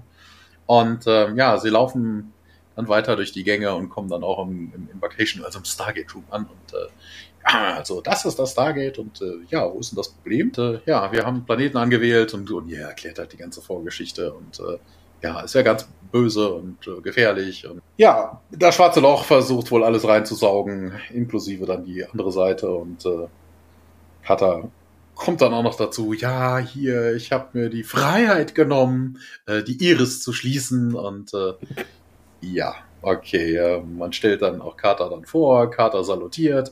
Wobei das auch blödsinnig ist, das macht man drinnen wohl nicht, habe ich in der I M D B gelesen. Ja. Nur bei dem vorgesetzten Offizier. Ist ja, er ja nicht. Genau, das hatten wir auch schon öfter ja. mal, dass das so ein Fehler ist. Das gewöhnt ihr sich auch nicht ab. Ja, Cromwell plappert nochmal ein bisschen das nach, was er schon mal erzählt hatte, von wegen, ja, hier, wir haben gedacht, hier gibt es einen Alien-Angriff und sowas und äh, fünf Stunden und äh, ja, Carter macht dann einen Uhrenvergleich und sie hat wohl äh, halb vier und äh, Cromwell hat neunzehn Uhr und ja, scheiße. Carter will unbedingt dann los und sagt, ich muss hier aus diesem Level raus und äh, ja, vermutlich, weil sie draußen einfach viel mehr Zeit hatten, ne, ansonsten. Ja, Simmons äh, hat irgendwie rausgefunden, dass äh, das Feld sich jetzt nun ausdehnt. sieben G hätte man jetzt mittlerweile schon an der Iris gemessen. Draußen laufen so ein paar Leutchen rum zum Messendoren.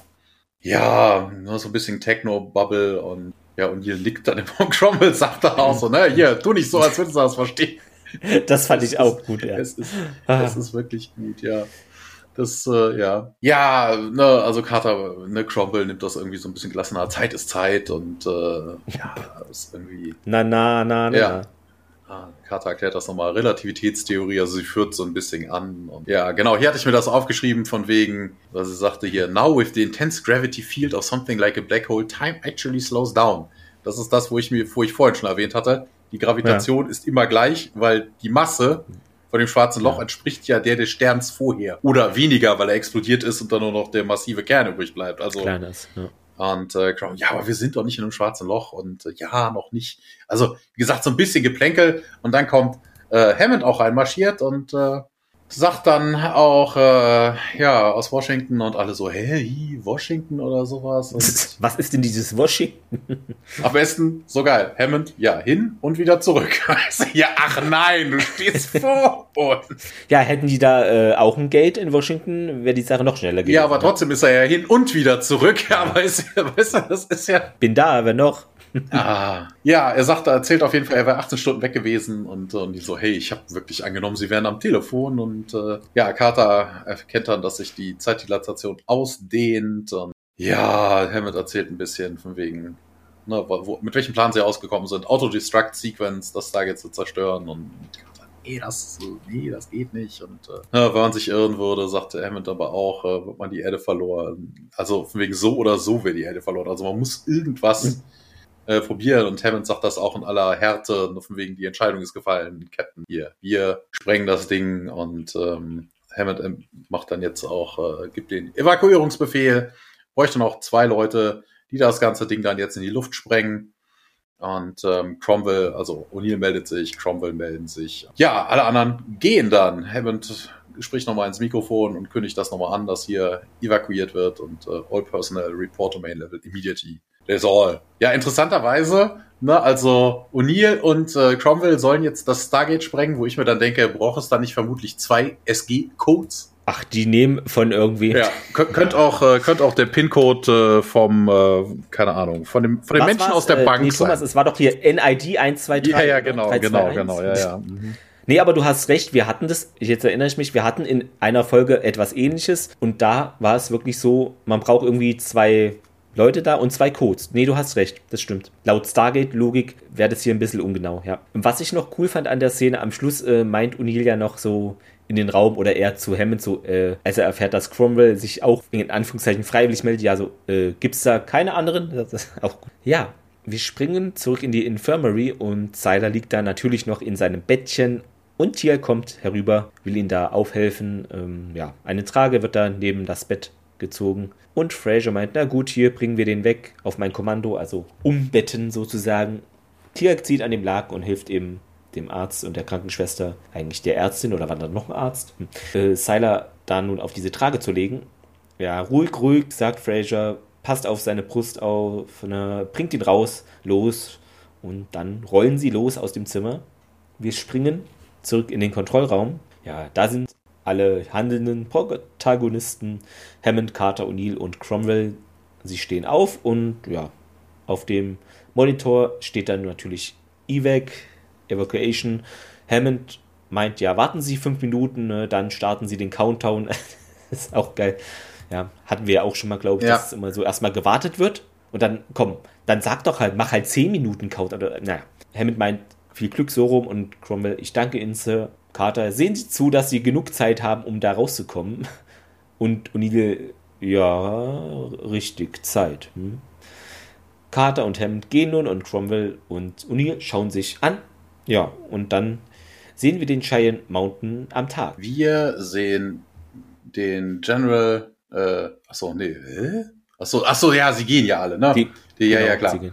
Ähm, Ja, die Leutchen kommen raus und äh, der Sergeant sagt dann nochmal, General, wir haben uns schon Sorgen gemacht und ja, wie lange war ich da weg? Und ja, zweiundzwanzig Stunden und ja, General Cohen äh, wäre wohl mittlerweile auch angekommen und im Kommandopost und äh, Hammond hört dann darüber und sagt, naja, irgendwie, ja, er hat gedacht, zwanzig Minuten wäre weg gewesen. Und äh, Carter erklärt dann noch so ein bisschen, ja, hier Zeit, äh, Zeit langsamer geworden und dann sagt sie etwas völlig Blödsinniges, ne, six hundred percent below normal. Also hundert Prozent weniger wäre schon Stillstand. Was sind dann sechshundert Prozent weniger? Also die, die, die bewegen so, sich jetzt äh, rückwärts.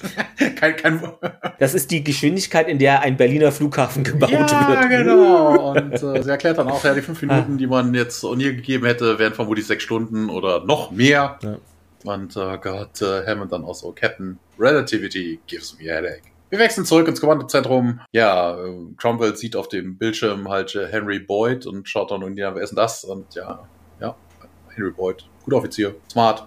Erinnert mich ein bisschen auf, an Carter und äh, ja, war seine erste, seine erste Mission und äh, ja, Cromwell, der sieht aber wirklich ängstlich aus und ja, der ganze Planet wird vor dem schwarzen Loch gestuckt und der weiß das. Ja, das sind alles immer so kleine Szenen, die dann zwischengestreut sind. Wir sind wieder im Kommandozelt draußen und ähm, Carter ist irgendwelche Berechnungen am Machen.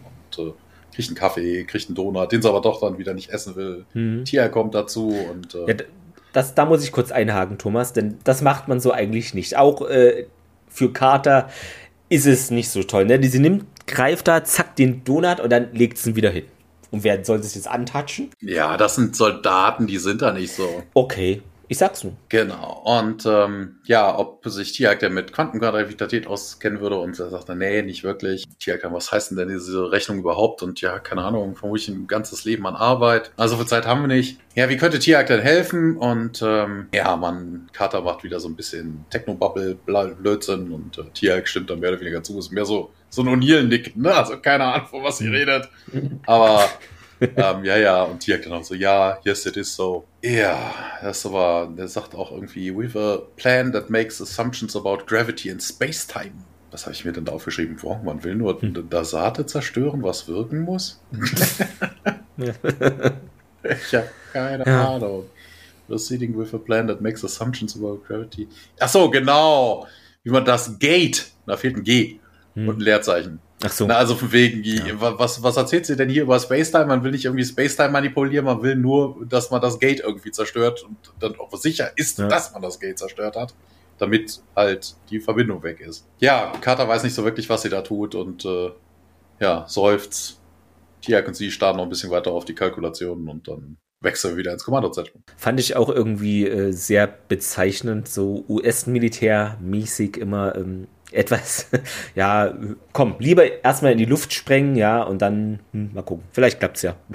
Genau, in der Kommandozentrale ähm, blendet eben diese Szene O'Neill und Cromwell ein, die sich jetzt darauf vorbereiten, diese Selbstzerstörung einzuleiten. Und die meint, ja, komm, hier legen wir los. Ja, Aktiv- Autorisierungscode hier, der, den, der wird jetzt benötigt, ne? Geben Sie ihn ein und ja, die beginnen beide mit der Eingabe am jeweiligen Computer. Und Cromwell wendet sich dabei nun an O'Neill, ja.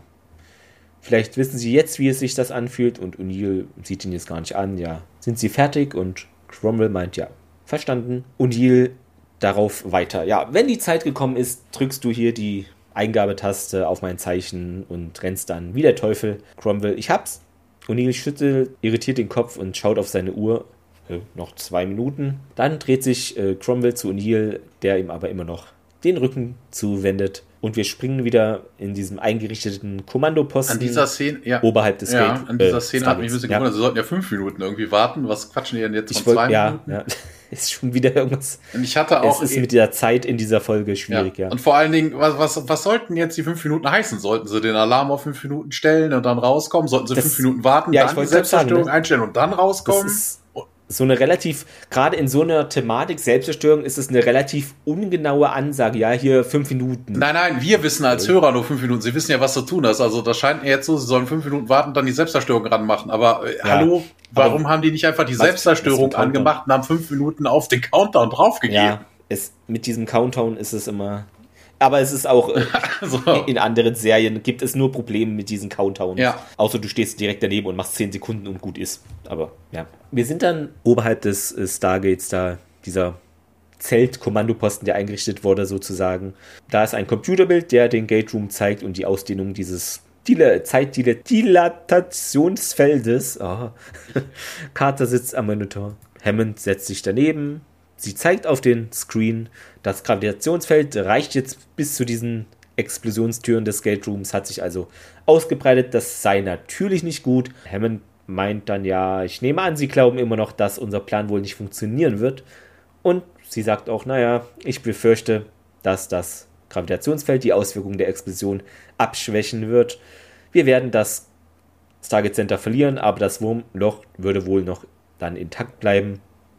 Was wird, darf ich ja. kurz, darf ich kurz, bevor du weitermachst? Ja, ja. Und zwar ähm, die mit den fünf Minuten mhm. Faden verloren. Das Zeitdilatationsfeld. Ja. Ach so, genau. Das Display zeigt nicht den, äh, nicht das Zeitdilatationsfeld, sondern die Gravitation. Das, ja. Weil diese Zeitdilatation könntest du nicht messen. Nicht, also du ja. hast ja keinen, du hast ja keine Verbindung irgendwie, die, die ja instantly nach draußen funktioniert, anhand du messen könntest, draußen vergeht eine ja, Sekunde, okay. hier drin vergeht so und so viel. Also das muss schon das Gravitationsfeld sein, was sie da messen. Es sei wohl so auch, sagt Carter, was von dem Berg übrig bleibt da, ne, das würde wohl der Rest so irgendwie in das Wurmloch stürzen und dann sechs Monate danach hier der ganze gesamte Staat Colorado oder eben die Haribo-Dinger, äh, ja. Haribo-Dinger? Ja, Colorado. Äh, se- sie, wendet, ah. sie wendet sich vom General ab und seufzt, so wie Thomas jetzt. Ähm, ja, wenigstens wird Daniel da draußen leben, sagt sie. Hammond, ja, wenn sie sich aber irren, und ich hoffe, sie tun das ausnahmsweise, sagt er, auch bemerkenswert, können wir das Stargate Center mit dem zweiten Stargate in Nellis neu starten und rechtzeitig. Und ja, eigentlich ist es wieder relativ merkwürdig, weil das zweite Gate wurde ja, ich sag mal in Anführungszeichen, theoretisch versiegelt. Ne? Wir hatten es ja gesehen, hier mit, was war es, Stahlplatte dann noch äh, da reingeschweißt und nochmal eingemottet. Anscheinend kannst du ja, okay, das kannst ja, ja, natürlich kannst du das, ne, alles, was du festschweißen ja, kannst, kannst du wieder losschweißen. So schnell, ob die das so schnell finden in so einem Lagerraum? Ja, wieso schnell? Die haben doch alle Zeit der Welt. Da unten okay. passiert doch Zeitdilatation. Ja. Das sind doch Monate, bevor irgendwas draußen passiert. Ja, aber das die da. Also mit diesem Einmotten von Gates, das ist immer nur so für ein paar Tage gefühlt. Warten Sie einen Moment, sagt Carter.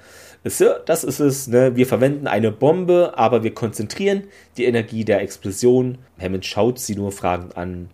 Als Colonel O'Neill, sagt Sam dann, und ich zum Antarkt- antarktischen Tor geschickt worden, geschah das, weil wir unter feindlichem Beschuss standen. Und Hammond dann, okay, also dieser, es versuchte dann einen Energieschub und Carter bejaht das und die Welle da, die hat das Wurmloch da von einem Ziel zum anderen springen lassen. Sie will das verdeutlichen und hält dann einen Donut hoch und deutet auf das Loch, also ja, hat jetzt doch die Donuts da irgendwie bekommen. Wenn wir genug Energie in diese Richtung unseres Gates leiten könnten, sollte es wohl die Verbindung mit dem schwarzen Loch unterbrechen und dann diesen gesamten Materiestrom zum Tor auf dem Weg springen lassen, also zu dem anderen Tor. Und Hammond meint dann, ja, unsere, unser Stargate könnte dann irgendwie mit einer anderen Welt äh, verbunden werden, und Carter bejaht auch das, aber dann müssten wir eben noch das Gate abschalten und man soll doch jetzt mal gefälligst schnell O'Neill auch aufhalten, der ja da hier mit Cromwell die Selbstzerstörung gerade eingibt, und wir springen auch in den Kontrollraum zurück.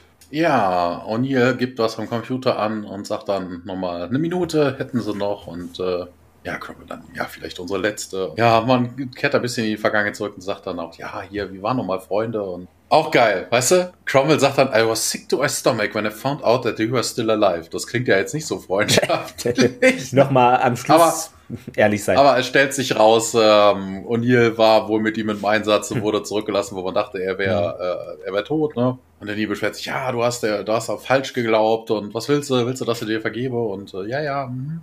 Ja, vor allen Dingen, da ja, muss ich kurz einhaken. Im Englischen sagte das, glaube ich, also jedenfalls laut äh, Transkript, ne, dass er da wohl in einem irakischen Gefängnis oder dergleichen vier Monate war.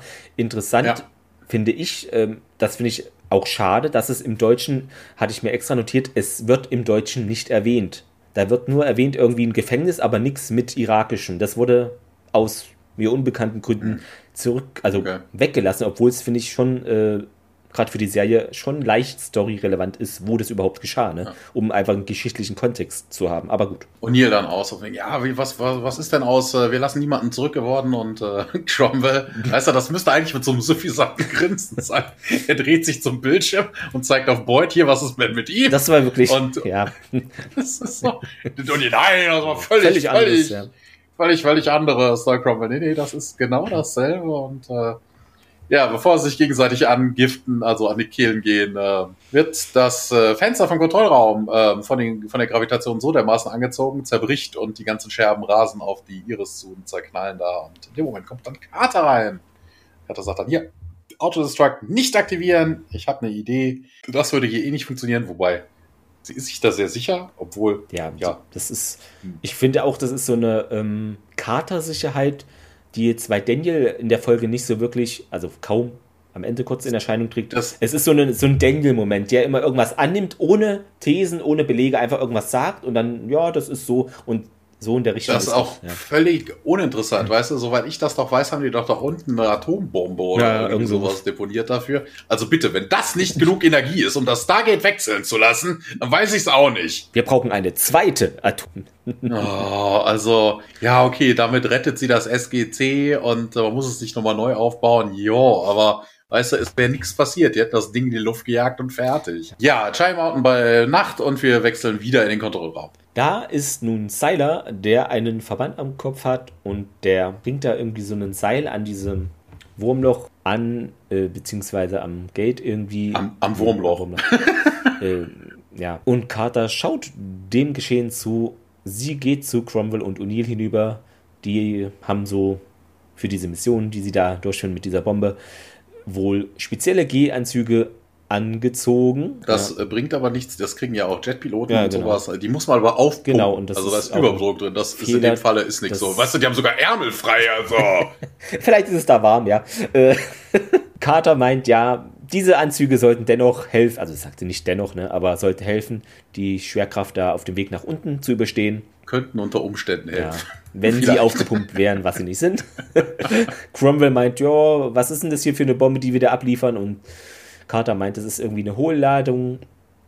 Wir wollen... Das ist auch geil. Das, das, was für eine Hohlladung? Ist da ja. nichts drin oder was heißt das jetzt? Also das ist, ist ja keine Ex- nicht explosiv dann. Nee, nee, aber geil war das, was wir im I M D B dazu stand, das war ein High-Fidelity-Woofer-Speaker. Ja, so ja stimmt. Groß. Von der Box, ja. Das ist so gut. Aber es sah wirklich so aus auch, ne? Ja. Ja, ja.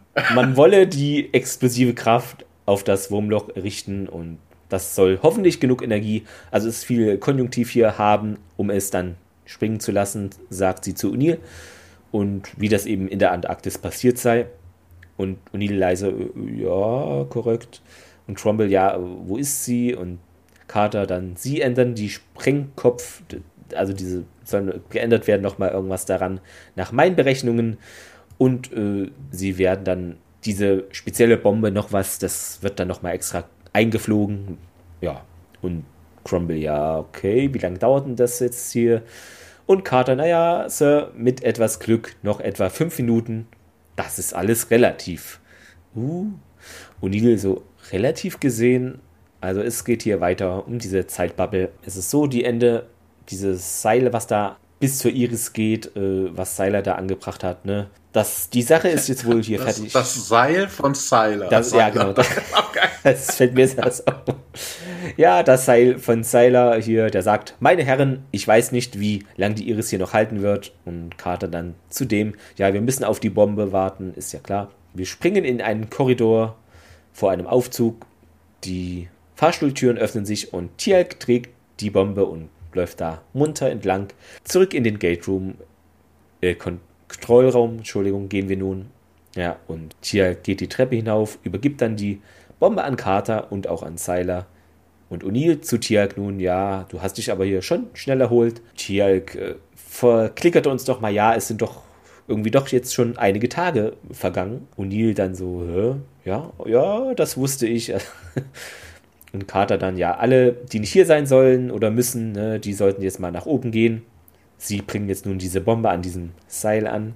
O'Neill und Cromwell, die befestigen jetzt die ganze Geschichte. Und Teague fragt nochmal, ob man denn nicht diese, das wäre ja auch theoretisch zumindest möglich, die Bombe per Fernbedienung zünden könnte. Aber ja, Carter sagt, man müsse eben einen bestimmten Abstand zum Gate haben, um, und das müsse ein bestimmter Winkel sein. Genau, äh, das ist, ist gleich auch nochmal wichtig. Ach, bestimmter Abstand, bestimmter ja, Winkel. Ne? Das hören wir zum ersten Mal. Was denn für Winkel auf? Ja, okay. Ist, äh, Nein, die Ausrichtung von dem ja. Ding. Wegen der unterschiedlichen Zeitdilatation kann der Timer da nicht korrekt eingestellt werden, bevor sie da in der richtigen Position sind. Also das würde alles nicht funktionieren. Cromwell dann, ja, mein Gott, sie ist. Und O'Neill, ja, viel cleverer als wir. Ich weiß. Genau, genau, wir sind im Gate-Raum, äh, O'Neill und äh, die Bombe und Cromwell klettern da die Dinger, die Seile runter, also eigentlich vertikal, mhm. also horizontal, ne, weil die Gravitation zieht halt an. Ja. Also jetzt ist wirklich so ein bisschen bla, ne, also wirklich so kleine Szenen, ne, just like the old times. Jetzt und, weiß äh, ich woher, was mir dieser, warum mich dieser Cromwell-Name heute so triggert. Das ist nämlich, kam mir bekannt vor, und das ist nämlich ein Panzer aus dem Zweiten Weltkrieg von Großbritannien. Ja. Ja, das ist nicht nur ein Panzer, das ist auch ein Mensch, ein historischer. Ja. Oliver Cromwell. Sagt mir gar nichts auf Anhieb. Ähm, warte. Was hat er gemacht? Grob? Ja, nee, nee, der war da nicht Politiker. Keine Ahnung. Uh, Lord Protector von England. Ah, okay, dann ist der Panzer nach dem dann wahrscheinlich, nehme ich jetzt mal an. Gefährliches Halbwissen, wahrscheinlich stimmt's nicht, aber. Ja. Draußen sind wir, es ist äh, wieder mal Nacht. Äh, Simmons bietet äh, einen Kaffee an Hammond an und äh, ja, hier, wenn sie es schaffen, vermutlich wissen wir das morgen. Und, äh, wieder im Kontrollraum. Man sieht die beiden immer noch klettern. Im Gate-Raum, die klettern immer weiter. Major Geese now und äh, auch geil. Der Effekt von wegen von oben auf das Stargate gucken und hinten hat sich so ein Vortex gebildet. Ja, stimmt. Das, das, das ist auch schwachsinnig. Weil wo, wo, wo soll denn dieser Pull herkommen? Der Pull ist ja nicht hinterm nee, Gate, ja im, sondern innerhalb im, des Gates. Genau, im Gate drin und aber, ja. Also, das, das, das ach, oh, völliger Mumpitz. Also wirklich, ah. Oh. Mumpitz ja. Counter eins. Ja, nee, das ist schon das zweite Mal mindestens gewesen. Ähm, ja, im Kontrollraum wieder und äh, ja, sie sehen so aus, als würden sie sich gar nicht bewe- bewegen. Ja, Carter weist wieder auf die Perspektive hin und äh, es bricht ein weiteres Glaspaneel kaputt und die äh, Scherben fliegen auf das Gate zu und Carter ruft dann noch Colonel, Colonel, Lookout, Colonel.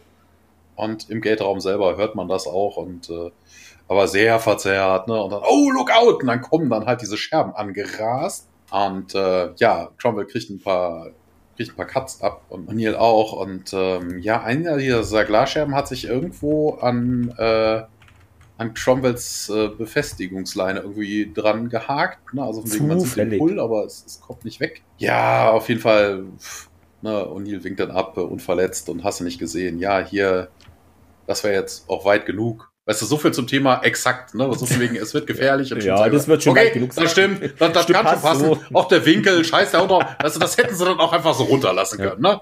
Hier, Timer wird auf zwanzig Sekunden gesetzt und äh, ja, dann wird die Iris in das Wurmloch gezogen und äh, ja, der Pull ist, wird dann auch größer. Wie gesagt, wir haben ja vorhin darauf hingewiesen, dass das mit der Iris überhaupt nichts zu tun haben könnte. Cromwell hält auf jeden Fall O'Neill, dass er nicht da reinrutschen könnte und äh, ja, hier hoch, gehen Sie, geh doch hoch, ähm, arm die Bombe, arm die Bombe, ja hier, bla, ich hab dich doch, äh, hier, kletter hoch.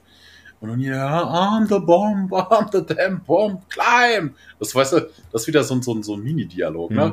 Ja, arm the bomb, kletter, mach die Bombe scharf, kletter, kletter mach die Bombe. Oh. Ja, ähm, ja, das, äh, das angerissene Seil von Cromwell reißt dann auch und äh, O'Neill hält diesmal ihn fest. Ähm, und äh, ja, aber das, das gibt keinen, ne? Also der, der, der Anzug, der Anzug, sag ich schon, die Anziehungskraft mhm. ist so hoch und Cromwell wird ins Gate gerissen. Ja, da muss ich kurz noch was sagen, weil ich fand es äh, sehr interessant. An der Stelle sieht man es, finde ich, sehr deutlich, dass der Effekt schon ein paar Jahre also auf dem Buckel hat, denn ähm, O'Neills Kopf beginnt sich so an den Rändern jedenfalls äh, so unscharf zu werden. Also das wurde nicht so gut ausgekiet, ausgeschnitten, ja. aus dem äh, Greenscreen. Ist das ja. Ja, O'Neill setzt auf jeden Fall die Bombe in Gang und klettert dann hoch und äh, Carter sagt, oh ja, zieh ihn hoch. Also es sind mehrere Seile, an denen unterwegs gewesen waren, ne? Und hier fängt dann an zu ziehen und zu ziehen und zu ziehen. Ja, und dann gibt's irgendwann, geht die Bombe auf Null und äh, unten explodiert die Bombe und hier gucken wir mal drauf und dann wird alles weiß. Genau, und dann springen wir, also es ist eine weiße Überblendung direkt in die Infirmary, also wurde hier gut gelöst, der Übergang. Schön smooth und die Monitore piepsen vor sich hin, als Fraser das Licht aus dem Weg schiebt und Daniel gesellt sich zu Fraser, also hat jetzt hier auch mal einen Auftritt, ja, und ist da auch an O'Neills Bett, der jetzt erwacht, ja, genau, hatte ja so Halsschnittwunde, äh, eine Glasschnittwunde irgendwie am Hals und da ist dann auch ein Verband dran. Daniel umarmt den, das wurde bei mir int- interessant übersetzt, Daniel umarmt sich selbst.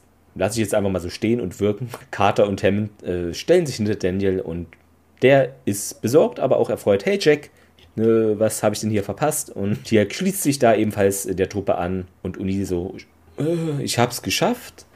Und Hammond, ja, wir haben es geschafft. Dank Ihnen und Captain Carter. Und O'Neill, äh, wie denn? Und Carter meint, Jack habe es geschafft, äh, ihn weit genug von der Bombe wegzuziehen, bevor sie hochgehen. Wobei ich das immer alles ein bisschen unwahrscheinlich mit diesen G-Kräften finde, dass das alles dann, ja, Teague ist stark, aber naja.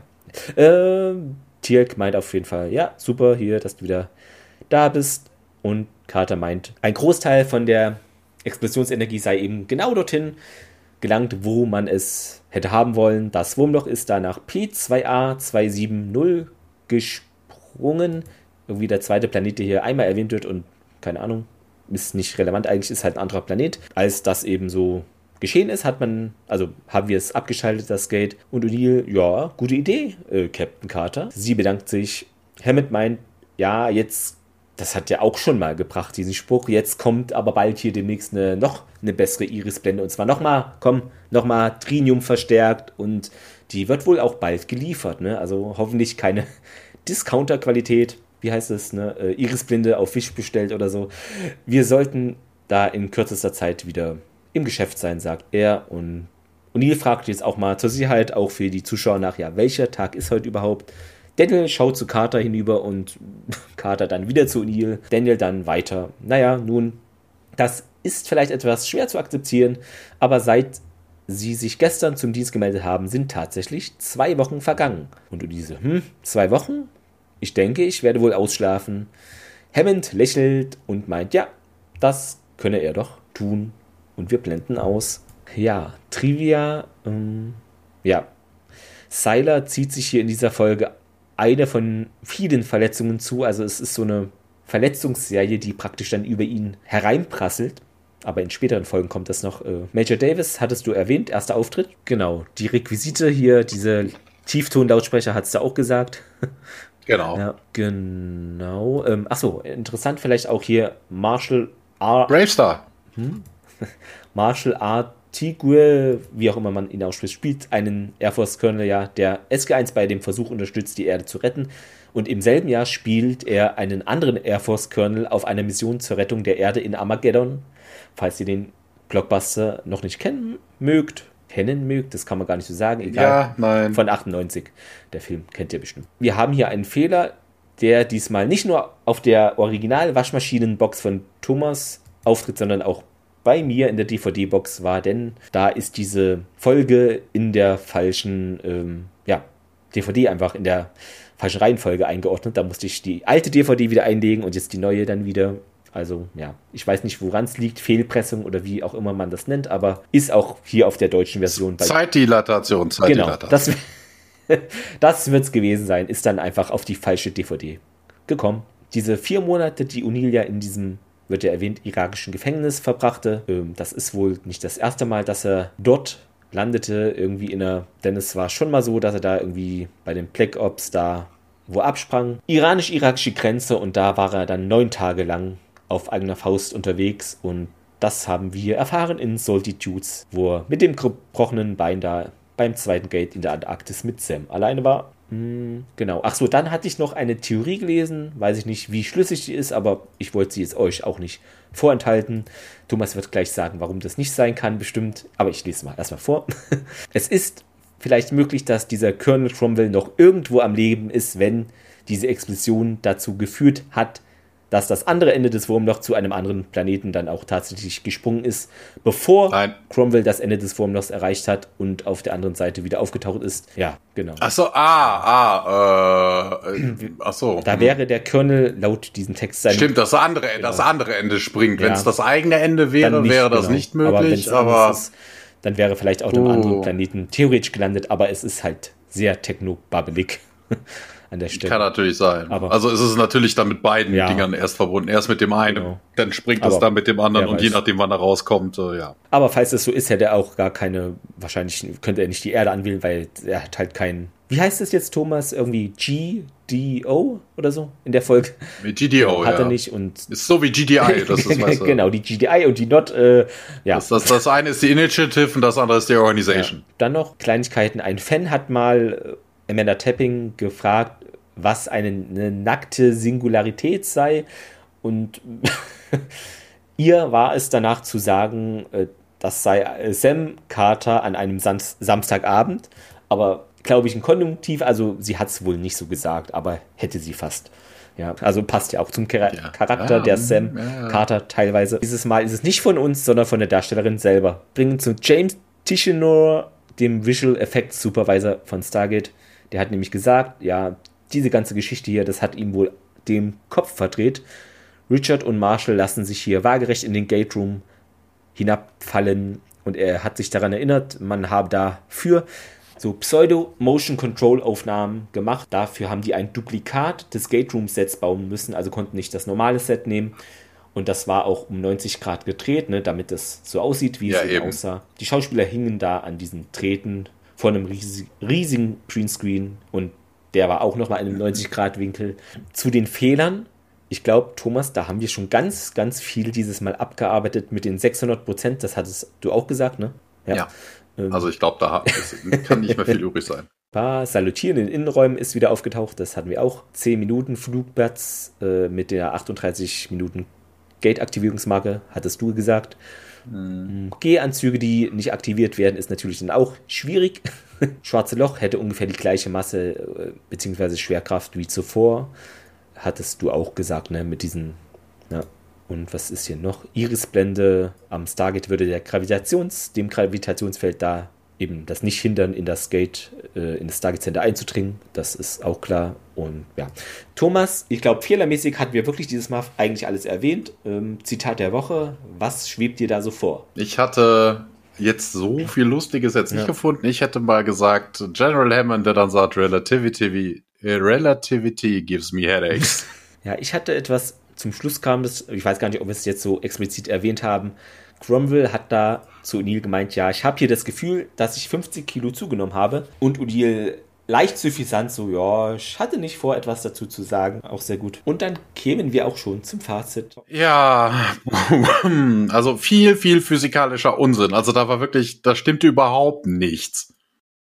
Na, also das, äh, ich weiß nicht. Also die Grundprämisse ist so schon totaler Blödsinn gewesen, dass die den Planeten hätte es zerfetzen müssen.